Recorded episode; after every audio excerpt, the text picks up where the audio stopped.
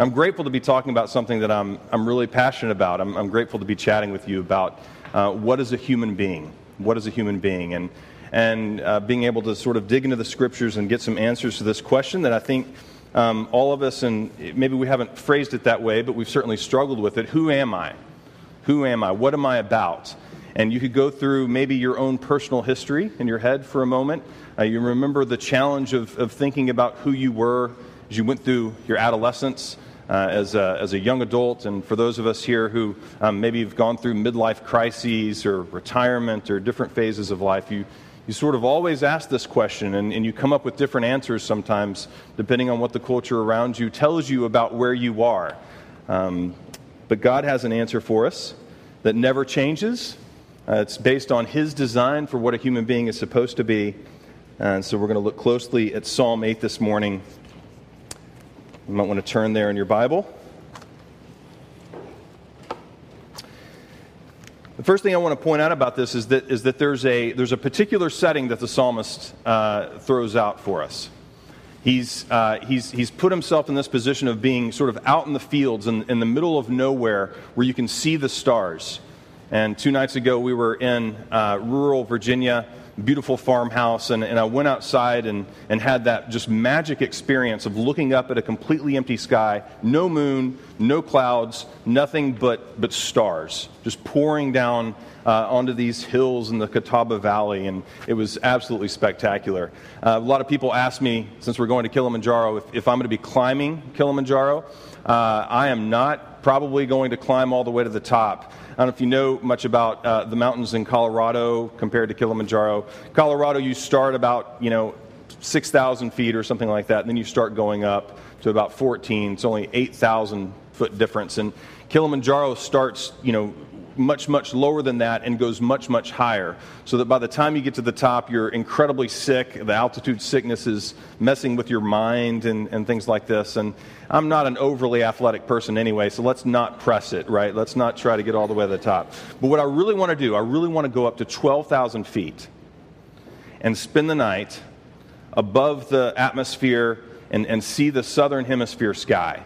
I've got an uh, astronomy itch I, I get to scratch every once in a while. And I want to see that and just see how good God is to do that kind of magic in the sky. Really appreciate that. Um, and when the psalmist looks at the sky, he, he doesn't see what, what some people in our world today see. He doesn't see a random, accidental collection of atoms. He doesn't see just pure chaos that, that happens to randomly work its way into particular formations. He doesn't see uh, up close, you know, if you're in a star, if you just kind of magically could zoom up to our sun, you just see roiling, boiling flames everywhere, and it would look just like pure chaos. And, and maybe your life looks a little bit like that up close. Um, but what's interesting is that he, he gets to kind of step back and, and see not the chaos up close, but what God is doing with the whole thing. And he says, This, this portrait of the sky reminds me a little bit of my life, and it makes me think about who I am. And what's fascinating to me is that it doesn't just make him feel small. When I'm out in the middle of nowhere, when I'm looking at the stars, reflecting on God's handiwork, I feel puny. And I'm 6'3 and, and over 200, just to give you a general idea. I won't go into specifics. But I'm not a small person, and, and I feel puny compared to the night sky. That is not what happens with, with David. This psalm is an invitation to step back and to look at, at, at yourself in, in view of God's awesome handiwork and to see that you matter far more than most people would tell you you matter. Uh, and you matter in ways that maybe never dawned on you to, to really think through or process. And what is he doing? He's reflecting on, on what he knows good biblical theology. He's reflecting on Genesis 1, that passage that we read earlier. He's reflecting on God's original design for humanity.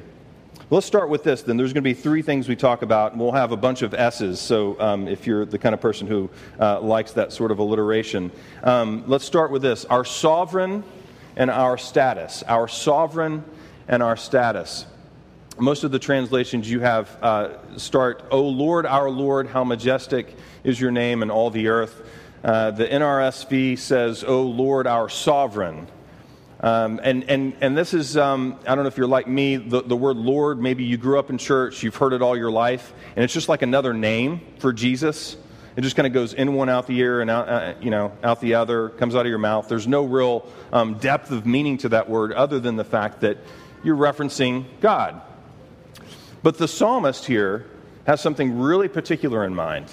It's, the, the first Lord here is Yahweh, if you want to put it into English. And the second Lord, we might better translate it as King. O Yahweh, our King. And when I think of it that way, it has a lot more resonance to me. We have a sovereign, we have somebody on a throne, and, and this is really the most fundamental fact about God. We're going to uh, we're going to reference, I think, Isaiah 6 in one of the songs that's upcoming. Is that right? Um, um, and, and Isaiah goes into the temple, and, and what does he see? He sees God enthroned. He sees Yahweh enthroned in his temple. And wherever you go in the Bible, if you scratch the Bible, it bleeds royalty. This is the most fundamental fact about God. Not that he's your, your buddy, uh, not that he's you know, someone who's there with you, comforting you. It's that he is king. That he's king. So our modern translations maybe maybe mask this a little bit uh, for us. And his awesome enthronement in heaven makes us look, uh, look pretty small. Um, but what we learn here is that God's got a, a, plan for you. God has a design for you so that no matter how awesome He is, He is not going to leave you sort of in the dust. Remember, you started in the dust, as the, the story goes in Genesis 1. And God was not content to leave you there. He wanted to make something beautiful out of you. And so he gathered up dust and he made his own image. He made, in the, Hebrew, the word is idol, tselem. Uh, uh elsewhere in the, the, Old Testament, this is the word that you would see for idol. He made an idol. One of the reasons in, in biblical religion you don't need an idol is because God already took care of that. And he designed people who would look like him, who would reflect his creativity, who would reflect his beauty and his, his thoughtfulness, his joy at his creation. He's, he's just dancing with delight over how awesome the world he made is. And, and hopefully you are too. Hopefully you have a little bit of that characteristic of God in you, that you love his, his creation. You think this place is worth preserving, and you're looking forward to the day when it's going to be remade. Um, Aubrey mentioned my interest in imitating Jesus. And, and, one of the most important things I've learned about that is that um, for, for many Christians, imitating Jesus is sort of divorced from God's character. You, you're just supposed to be nice like Jesus is nice. Well, in, in the Bible's way of looking at it, imitating Jesus is based on your reflection of God, your imitation of God. We have this old word that we used to use, godly do you remember that word? Maybe you grew up in church and, and people used words like that, and that word has sort of fallen out of, of favor. It means God like, literally. You're reflecting His holiness and His righteousness. Well, all those things are, are, are pretty wonderful. But there's three here in Psalm 8 that we want to explore in particular the sovereignty of God, our sovereign, and then our status that He produces in us. The first, uh, the first is, is um, a little bit surprising. We're, I know we're in Mennonite country, um, but this is about warfare. Um, but the Mennonites have this one right. Look at, look at uh, verse 2. Out of the mouth of babes and infants, you have established strength because of your foes to still the enemy and the avenger. This God has a way of using unexpected things, right? Praise from the lips of kids or, or the confession of a dying person who has no more strength in, in life to glorify himself and to win his battle over, in, over Satan and over evil. Um, that's a shocking weapon in a world where, where our country is sort of on the cusp of you know, punching its frequent bomber card again. Uh, you know, we're the strongest nation in the world, and we, we like people to know that fact about us.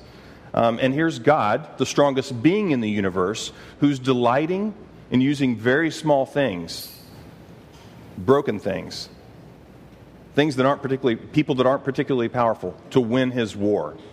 That's why he uses a cross as the ultimate instrument of warfare against Satan and evil and sin. That's the first thing we see. Um, and then we see. Um, verse 3 and 4, we see God's care. What kind of a king is he? He's not just a king who's engaged in warfare in a surprising way, he's a God who cares for us. It says, When I look at your heavens, the work of your fingers, the moon and the stars you have set in place, what is man that you are mindful of him, and the Son of Man that you care for him? Okay, so obviously the fact that God is king is not, uh, is not very American, right? Uh, what, what's on the Virginia state flag? You guys probably all know this, right? Um, it, it's not very flattering to monarchy. Let's just put it that way. I won't, won't describe it uh, at the moment. But you know, it doesn't, it doesn't just resonate with royalty, okay? So, to put it mildly. But this king is, is not, a ty- uh, not a tyrant, he's a king who cares for us. And the good news of the fact that you were owned by this king here's the good news you aren't ultimately responsible for your welfare. You need to be responsible? Sure. But who is ultimately in charge of whether you eat or drink or whether you're clothed or fed? If you remember Matthew 6, your Father in heaven knows you need all these things. And you can put your life in His hands and you can seek His kingdom. You can throw yourself at His mercy because He delights in caring for us. That's the good news of being owned by this King. And then the third thing, and this is the biggest one uh, for, for Psalm 8, uh, and, and maybe the most surprising. You know, we, we talked about all those, all those things that, that uh, help us to, to, to image God in the world. And, and philosophers and theologians have sort of wrestled with the root meaning of, uh, of what, it, what, what image bearing means. What does it mean that we're the image of God? Is it about the fact that we're rational and, and animals aren't? The fact that we're creative and, and others are not creative? George MacDonald, it, it, it, sort of basically it boils down to this. Uh, it depends on whatever your profession is. That's the thing that you pick is the most important thing about the image of God. Uh, uh, George MacDonald, the, the, the novelist that C.S. Lewis loved, he thought creativity was the, obviously. Uh, and then a lot of philosophers, because they like the head stuff. Uh, well, obviously, it's the fact that you're rational. That's, that's what the, where the image of God is located. We don't have time to get too into it this morning.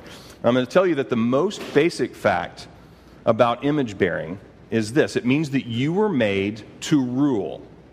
You were made to rule. You are a prince or a princess in God's kingdom. The old fashioned term would be vice regent. You're the number two. And that means that you're not on top of the heap. You're not on top of the hierarchy of, of lordship in the universe. Uh, it's probably good news. at least I think that's good news. Um, but it does mean that you're incredibly important and that God gave you a place to rule. So if you remember Genesis 1, we won't turn back there, repeatedly, you have, you have a couple words that just repeat throughout there over, over, over, over, over. I think eight times in that sequence. You rule over something. And what the, what, what the writer of Genesis is trying to do is trying to get you to see your enthronement. And he's repeating it because he thinks you probably won't believe it. I think he's probably right. And here in Psalm 8, we have the same thing. We have uh, six different creatures uh, represented. Um, maybe that's because the biblical number for a human is six, and he just pulls out six creatures, and you as a human being, you rule over all these things and they're found in four different spheres the domestic sphere, the, the wild sphere, the skies, the, the, the oceans. And maybe that the, the, number four usually signifies the whole earth. It's something about the, you know, the four corners of the earth and four winds and those sorts of things. So, so the, thing, the thing here that we see here is that, that you're supposed to rule over the whole world. This is, your, this is your original design. This is what you are. You're a king or a queen. I hope that's good news to you. I hope that's helpful to you this morning. And you see this pop up again and again in Scripture. You see it in Daniel 7, where uh, there's this wonderful vision of, of God. And who is God? God is king, and he's enthroned. Well, who else is enthroned? The Son of Man is enthroned. And then, right after the description of the enthronement of the Son of Man, he says, The saints of God will reign forever and ever. Anybody like that? Okay. Uh, I'm from Texas, so we think that we're important. Um, and I, I, like that, you know. Uh, that sort of confirms my, my bias. But on the other hand, I've, I've been paying attention uh, to the human condition. And, and I know that, that there's something about this that makes me really uncomfortable. Uh, and if, if, if Yahweh showed up to my consulting company, we're bankrupt, by the way, we're out of business, not doing this anymore. Uh, and, and he said, You know, uh, what do you think about this plan? Here's what I'm going to do I'm going to enthrone humans over the whole world. I'd say, Look, let's, let's, uh, let's do something a little less risky, Yahweh. All right, let's go with dolphins or German shepherds. Um, let's, let's, if you want a, a, mouthpiece, we can get a nice African gray parrot or something. Let's not use human beings. That's too risky. All right? And God, fortunately, did not consult my consulting company. All right. We'll, we'll come back and we'll deal with this solution. But let's talk about skepticism and sin. Um, this is our second set of S's skepticism and sin. And this is the obstacle. This is where my confusion comes in, and maybe your concerns come in as well. Uh, we live in a day where the nature of a human being is totally up for grabs. You can be uh, whatever you want. Um, some people would, would teach us that you can, you can be whatever gender you choose. Um, and, and it's important for us to remind ourselves that, that the nature of a human being has always been contested. That what the Bible is doing here is not something that everyone in the ancient world would have agreed with. And I'll, I'll give you an ancient example, contemporary example. There's a letter we dug out of the ground to King Esarhaddon of Assyria, uh, a couple hundred years after David wrote this psalm. Uh, and there's a line in there that says, that's just flattering the king, but this is standard ancient ideology. He says, The king is a mirror of the gods, a man is a shadow of the king, and a slave is a shadow of a man. You see the hierarchy? See the hierarchy? And in Genesis 1 and in Psalm 8, we learn that that's just not true. Can you imagine these slaves leaving Egypt where, see, where Pharaoh was the, the image of God? He was the one who imaged God, was made in the likeness of God. Not everybody, certainly not Hebrew slaves. And they go out in the wilderness, and Moses says, Hey, you guys, you know who you are? Yeah, we're, we're slaves. No, you are made in the image of God, male and female, humankind, all in the image of God. And you were all made to rule. Can you imagine how that would start to warm your heart if all you had ever known was an ideology that said you're a shadow of a man and the, the man is a shadow of the king? king's the real image of God.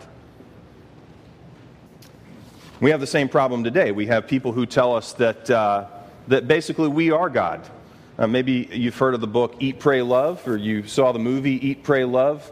And uh, there, was a, there was a really interesting review in the, the New York Times.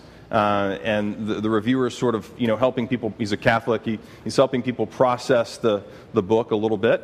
Uh, and he says there's, there's a, this, is, this is a very theological film, much more theological than films normally are. He says, he says, you know, this woman is like a modern pilgrim's progress. She's like going around the world trying to figure out who she is. The quest is not where am I going or to whom do I owe my life. The, the quest for the modern person is who am I?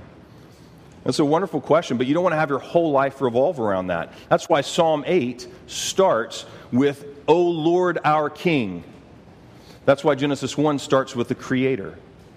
And here's what happens to the woman. She goes around, she has this voyage of discovery, um, and, and she basically uh, learns that she is God.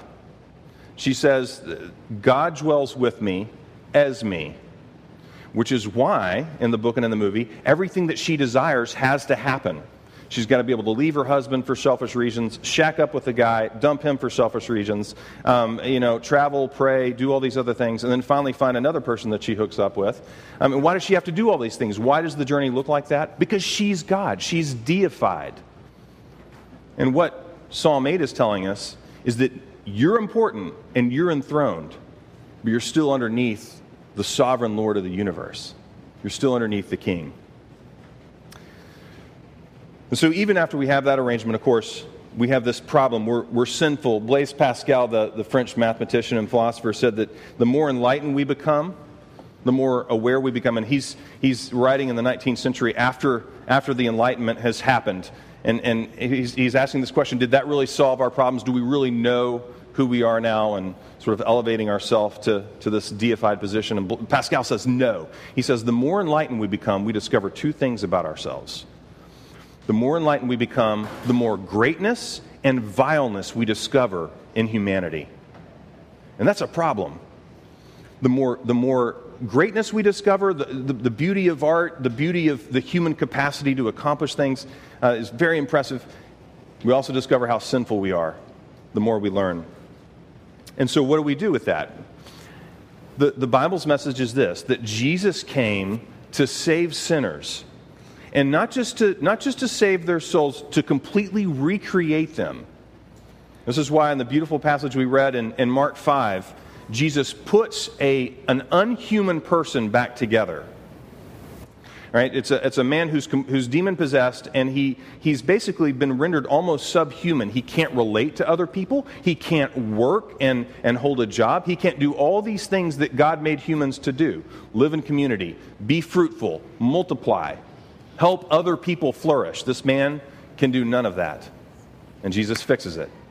In Ephesians 4 that we read, we see this, uh, this confrontation with the world that, that Jesus solves. He says, Look, you used to live like the Gentiles in sensuality, impurity, greed, and now you are being recreated, and your mind is being renewed. And I absolutely love the way this description um, uh, sort of flows in Ephesians 4, 5, and 6. He's putting human beings back together again.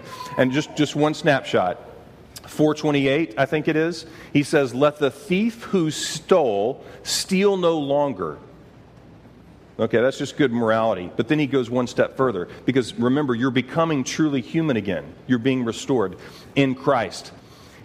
Let the thief who, steal, st- uh, who stole steal no longer, but rather let him work with his hands so that he might have something to share with someone in need.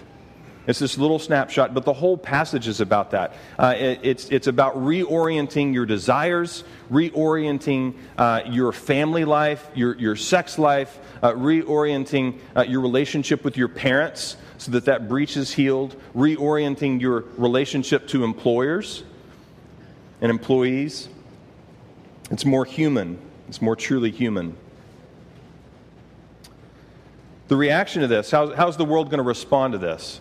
Well, it's not always going to be positive. Uh, I can't remember how far we got in Mark 5, but, but here's what happens in this little village where this man lived this dehumanizing, demon possessed life. He goes back to his, to his people, and they are afraid. Okay? And, and some of them go to Jesus and say, Look, I don't know who you think you are, but you have messed with our normal, Jesus. Okay? And they beg him to leave. They beg him to leave. And isn't the way that is sometimes with, with, with people, not just in the world, people in the church? If Jesus is messing with your normal, you sort of just disinvite him, right? Maybe by not pursuing him in, in quiet times, maybe by um, just, just sort of shielding a particular area of your life from him. This is just going to be the area where Jesus doesn't get involved. What a, what a tragic thing that the God who shows up and wants to make you more what you were originally designed to be would be pushed away from your life. And so we can expect those, those two responses. Um, so I, my, my father-in-law had uh, six or seven bouts of cancer. Uh, and, and what's amazing to me is that um, uh, like his, his demeanor through that as a Christian was really just incredible. I, you got to live with him and got to sort of nurse him through this experience, and, and it was incredibly painful, and there was sin and ugliness and all that stuff involved. But the general tenor of his suffering glorified God. And it was because God had made him a new creation. His oncologist uh, in Memphis uh, had seen hundreds of people die. He was converted as an adult. And one of the big things behind his conversion was this experience of seeing hundreds of Christians die and seeing hundreds of people who didn't have the hope of Christ die. And he saw a difference and he knew he had to have it.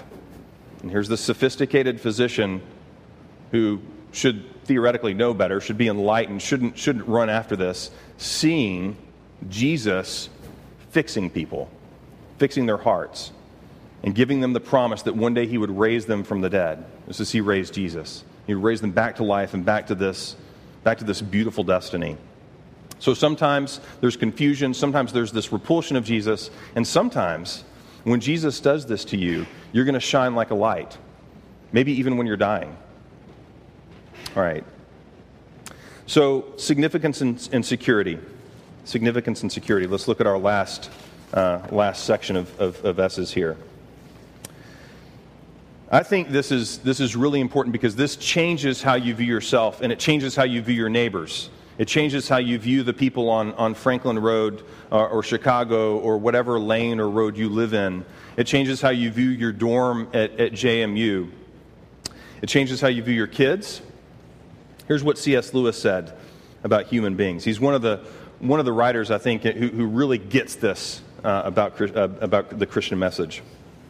He says it's hardly possible for us to think too often or too deeply about the future glory of our neighbor. It's a serious thing to live in a society of possible gods and goddesses, to remember that the dullest and most in, in, uninteresting person you may talk to may one day be a creature which, if you saw it now, you would be strongly tempted to worship, or else a horror and a corruption such as you now meet, if at all, only in a nightmare. He says, all day long, we're in some degree helping each other to one or the other of these destinies. Um, he says, you've, you've um, it is in light of these overwhelming possibilities with awe and the circumspection proper to them. So just this, this fear of, of, of, of living in this in, incredibly potent world with incredibly potent people.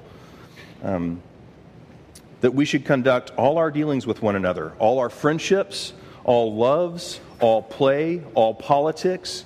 There are no ordinary people. And I would add, there are no ordinary vocations as a result of this. You have never met a mere mortal. Um, and this is, this is Lewis's vision of what it means to be a human being. So when he says, uh, an off quoted passage, when he says that, that to be heavenly minded is, is to be the most earthly good, I think this is what he has in mind. To be mindful of what God has designed human beings to be and what he's committed to making human beings. And that can transform your everyday work, that can give security, uh, significance to what you do day in, day out um, regardless of, of what you're doing. You know, for, for many of us, we get our significance from, uh, from, from our work, from what we do day in, day out. God wants you to get your significance from who you are in Christ, this recreated person who's going to be a king or a queen. You, you, you maybe, maybe you compare yourself to the superstars uh, in uh, your uh, fraternity or sorority. Maybe it's the superstar moms that you're comparing yourself to. Uh, maybe it's, uh, it's, the, it's the people who really have their vocation together and really seem like they're doing something for God in their vocation, and you're really impressed with this. Right? I slept in an awesome bunk bed put together by an artist last night. It was incredible. I mean, I was just in awe of this little structure that I was in. It's hard to get to sleep because it was, it was, uh, it was, it was really, really cool. Um, and, and, and so we can compare ourselves and compare what we're doing to other people. I, I'll be honest with you, there are about, I don't know, 500 people I know who I think would be more useful in Tanzania than, than me and my wife. Um, I, I, her, her brother is a banker. They need bankers. They need microfinance. They need macrofinance. Uh, and her, our sister in law is. Uh, is a, a, physician. We need physicians there. You know, they, they need physicians there. They, there's, there's all kinds of people who would be much more useful than I would be there. Um, sort of tempted with that thought frequently. Um, but I also pitch that to you guys because there's, there, there, may, there may be a place for you in Tanzania. I just want to throw that out. Um, right. But my significance is not rooted in, in, in what I do day in, day out. It's rooted in who God says I am. Henry Cloud, the Christian counselor, says that people typically struggle with one of two things in their life with, with significance or security, with knowing that they matter or knowing that, they, that they're uh, not going to just fall to pieces, that life is not just going to fall apart on them. And here in Psalm 8, we have a vision of a God who takes care of your significance and takes care of your security. And he knows what you need, and he is mindful of you, and he knows who you are, and he cares for you and He's made you far more significant than you could ever imagine being on your own. Your inner Freud that tells you you're only as good as your romantic life, your inner Marx that tells you you're only as good as your economic life, um, uh, your inner Thomas Jefferson that tells you you're only as good as you know the, the patriot, you know, American loving person you're supposed to be. Whatever it is, your inner Nancy Grace right? With the justice streak that sort of stands back and accuses you of not living up to what you want to live up to. Um, none of those things is the ultimate factor in your significance. It's who Jesus says you are. And Jesus said, I loved you, I died for you, and I've made you part of my life. And in me, you are now re enthroned. Right now, Ephesians 2 says, right now, you are enthroned over the universe with Christ. You're seated with him in heavenly places. And why would he do that? Because that's God's original design. That's what he made you for. And one day he's going to remake you and remake the world. And he's going to put you on that throne again. There's a little prayer that, that I've learned to pray. It's uh, fairly helpful. Um, Lord, help me believe that what you say about me is true, no matter how wonderful it is. And you, maybe you need a caveat with that. Maybe, maybe you also need to pray, Lord, help me to believe that what you say about me is true, no matter how terrible that news is. Okay? Because he also has that word for us. But in Christ, I'm, I'm seated with him, and I'm significant. And I hope that's encouraging to you this morning. Let's pray.